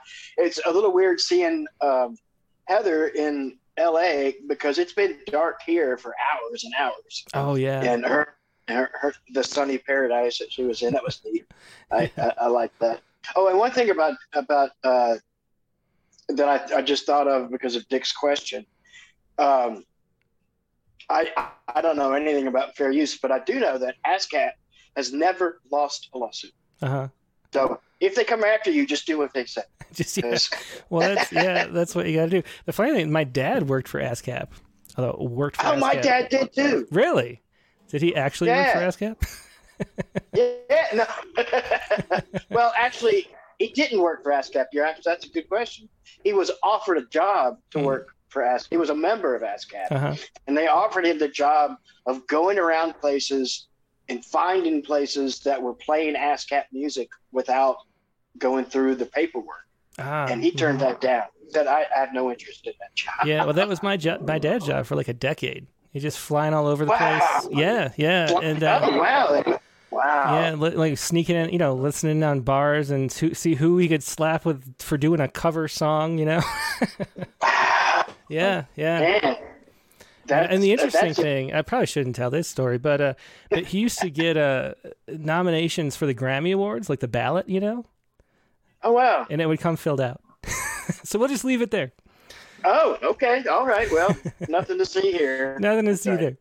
Um, anyway, let's uh, let's. Well, I did a I I did a prompt poem, um, and I only have submitted it, and I'm only going to read it out of solidarity to the cause um, because I, I don't think it's very good. but but I did it, and like you, I, I've discovered that if if I don't do the prompt, then I feel like, well, as you put, I, I just feel bad inside. Me too, and actually, sad. I'm trying to cultivate that feeling because it's motivating, you know. So I'm kind of happy yeah, that sure. I feel bad, but I have to remember that I do. Yeah, and I it's had like, to it's remind like eating myself. potato chips or something. Like I, I have to remember that I feel bad afterward. yeah. well, and I and I had to remember that it doesn't have to be a masterpiece. The thing that I present. Mm-hmm. So. Yeah, just this getting certainly is, is good. But I'm sure this is so, much better than you're saying. So let's uh, now that you've lowered our expectations, let's well, let's. Okay, good. okay, this is this is this is based on a story about um, a cicada brood that has disappeared from the area from northern Connecticut, mm-hmm. and um, it's one that's supposed to show up every 17 years, and um, it hasn't been around for a long time. And this scientist still goes checking to make sure that it's extinct. Mm-hmm. And I and I thought that was pretty interesting. Interesting, So yeah, I- yeah. That's what I did it on. Um, here we go. Where have you gone, Brood 11? The biologist listened all day for cicadas. Nothing. From Fenton River Valley all the way to right here, the side streets of Ashford. No sign of the brood. 1954 was the last time anybody saw or heard this brood. The clicking, whistling biologist knows that nothing will respond to his loving invitations here. Every 17 years, though, you'll find him here, looking, walking, listening for the vanished brood. In the lab tonight, he'll write, once again, nothing. I brood too, here at home, over nothing. Absolutely nothing. Oh, that was excellent. Just as I expected. That was way better than you uh, talked it down for. That was a good poem. I like that. Very fascinating to think of him, you know, looking and then finding nothing. You know, I mean, your Yeah, job is yeah, and they- kind of like the the uh, the silence being gone or something from Heather's poem earlier. Yeah, very interesting. Yeah, it's cool. And they, ta- they and he talked about how like sometimes science is best served by doing these these drudge type jobs where you Mhm. just drudge around and you're trying to prove a negative, Yeah, which is yeah. really difficult. Well, that's why I left the sciences because uh, there was a lot of drudgery. yeah. and, uh, so I can relate to that. I just, I, I don't, I like the uh, a new guest every week instead of uh, the same experiment for six months. But thanks for uh, thanks for sharing that, Brian. That was a great, great Okay, poem. I like it. Thanks for having me. All Yep, right, thanks care. everybody. Yep, Bye. bye. Uh, let's go to Carl Johnson next. I think it's Carl Johnson. Carl J. Hey, Carl, you there? You just got. Oh, there you go. Hello. Hey, Carlton. I am here. Hey, yeah, great to see you. Good to be here. Um, so uh, what is it that you'd like to share? I sent you a poem. Okay, I will pull it up. There we go. Go ahead whenever you're ready. This is um something epic. And um, did you include any message? No. So go ahead. Yeah, this is a new poem, something epic. Go ahead whenever you're ready. Or if you could read it. Oh, sure. Yeah, I could read it for you. Okay. So this is something epic, and this is Carlton Johnston's poem, something epic. Um, I wanted to write something epic, something substantial, something with meat on the bones. But all I had was a simple idea of living life with something more than my own bones and my own flesh. And yet there I was at the Nourish Cafe having a BLT on sourdough toast for lunch. Perhaps that is enough. With everything else going on, I am at a perpetual loss, and it all do- doesn't add up to a hill of beans. But the BLT with a side of fruit salad gave me just enough oomph to carry on with whatever I needed to do, usually involving words, syntax, ambiguity, and rhythms, reaching through my veins, touching my very marrow. Excellent poem. Thanks so much for sharing that, Carlton. It was something epic. Uh, yeah, great to see you in the in person. It's really nice to uh, have you on the screen.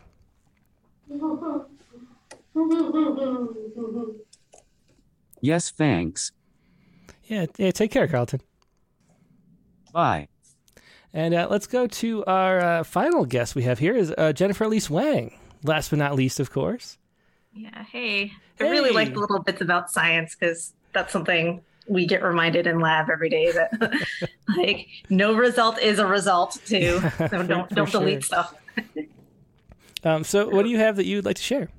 Um, so this was my poet's respond poem, and actually, I- I'm thinking uh, I should try the Tritina because since it's about figure skating, I might come up with some interesting words if I pull in the word cloud. So uh, this was in response to Olympian Yuzuru Hanyu uh, announcing his retirement from competitive figure skating. Oh, I thought it was a nice palate cleanser from the usual depressing news. yeah, for sure. I mean, just really, I mean, I've said this before, but anytime there's a poem that's like positive or like just not dark, it always stands out. And I'm always like, ah, maybe because we need we need to break up. You know, we need to balance out the uh, the darkness of our world with some light as well.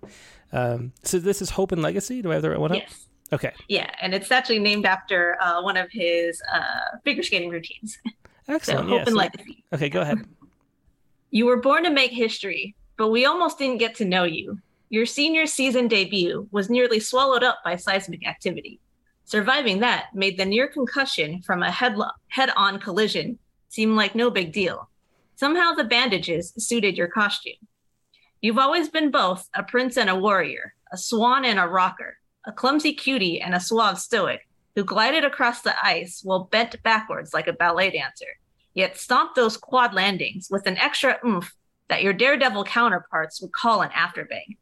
They'd never acknowledge it, but you've got some snowboarder in you, chasing innovation over victory. You might not have gotten a medal this year, but your neck was adorned with the moon you aimed for. And even though those Olympic days are over, we know you'll keep fighting. You were the hope of a nation, but you left a legacy for the world. Excellent. Yeah, thanks for sharing a positive poem. It's hope and legacy. And um, so, so who is the the figure skater? The name again? Uh, Yuzuru Hanyu, he won gold uh, twice in the previous Olympics, and then this last one he got fourth. But he's known for like uh, basically kind of revolutionizing men's competition and making everybody do quads, and Uh-huh. also adding more artistry. So Very yeah, interesting. and I kind of consider him a little bit of a local because I lived uh, kind of near where he was in Japan for Mhm. a year. So like he especially has a special place for me as being from Sendai. Yeah, very cool. I mean, that that's a sport that I don't really follow, so it's nice to. I just love getting to learn about different things and hearing things I wouldn't otherwise. One of the beauties of poetry. So thanks so much for sharing that, Jen.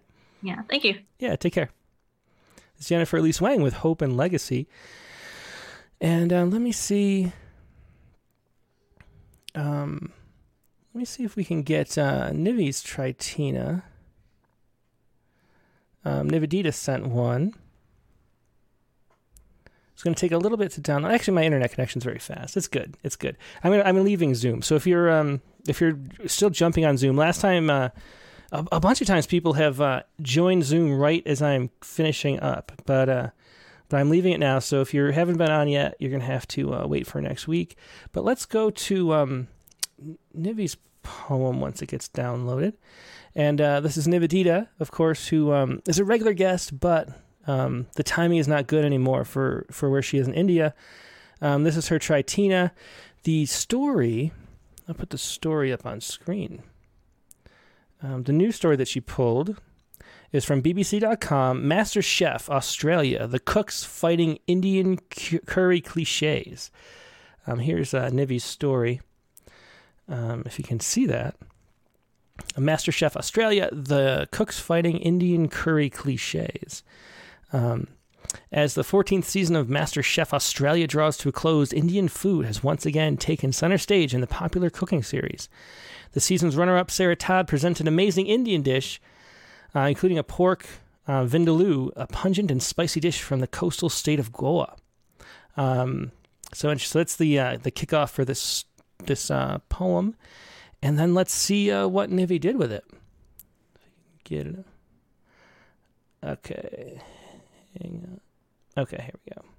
Okay, so I'm to have this up, and then here is uh, poem. Uh, don't get don't get me started on curry. Let's see if this works. There we go. There's Nivi, and um, make it a little bigger. Here we go. Hello, my name is Nivedita, and this is my Rattlecast prompt poem. So the new story I chose was about how Indian cooking is all the rage in like cooking shows like MasterChef Australia. And the three keywords in that that were repeated the most were Indian, to, and the. And none of these are really words that I can use to make a poem out of. So I distilled down the entire article, and the three keywords the article was centered around were dish, fine dining, and curry. So I wrote a poem using these three words. Don't get me started on curry. The oil sizzles, and it's time to start the curry. Oh, you know I hate it when you use that word. It is not a dish, but it is. In fact, it's a part of the culture of fine dining. Oh, really? Do you want me to give you fine dining? I will. Just know that it is love that cooks the dish, not fine dining. And no true Indian household makes this at home, your so called curry. You know what we make at home? Let me name some dishes. We have sambar and palak paneer and dal and oh, sabzi, which is what we call your eponymous curry. So, go to a true Indian home and experience the home cooked goodness of fine dining. Curry is not fine dining. In fact, it is not even a true Indian dish. Thank you. Oh, that was great. Okay, that was uh, Nivedita Karthik with uh, Don't Get Me Started on Curry. And I wish we could do a show and tell and have a, a little bit of a um, some of that food here. Thanks so much for sharing that, Nivedita. It's always great to see you. Um, hopefully, we can have some earlier shows coming up at some point and have you on live again. And I think we have one more. This is a Jackson Jane. Yeah, this is Jackson Jane um, with a Tritina. This is Farm Blaze. I don't think she included an article, but you can imagine Farm Blaze, uh, what this poem was about. Um, maybe we'll learn a little bit more as we read it. Farm Blaze. Where once was golden yellow field, black stubble, scorched earth, raging fire, spread wings and flew, sweeping acres. We stood, helpless, watching acres of tended crops crackling, each field succumbing to the heat of fire. What use is man's gainst mighty fire, burning unchecked? Smoke chokes acres of sun baked fodder which filled bright field, field charred, fire sated, acres lost. Yeah, that watching acres of tended crops crackling. Yeah, heartbreaking. Uh, great, great, great image there. Farm Blaze. Thanks for sharing that. Um, once again, that was Jackson Jane. Thanks, Jackson. Or Jane, I should say. Um, Okay, I think yeah, we're going looking back at older poems. So that is uh, going to be it for this week. Um, let's go to our Saiku really quickly. Um, and the Saiku is based on this article. I don't know how much I want to go into detail about it, um, but this is from uh, research out of Tel Aviv University. And um, during sleep, the brain's reaction to sound remains strong, but one critical feature of conscious attention disappears. Uh, sleep provokes a major key to the mystery of consciousness. Um, New research may provide a key to scientific enigma.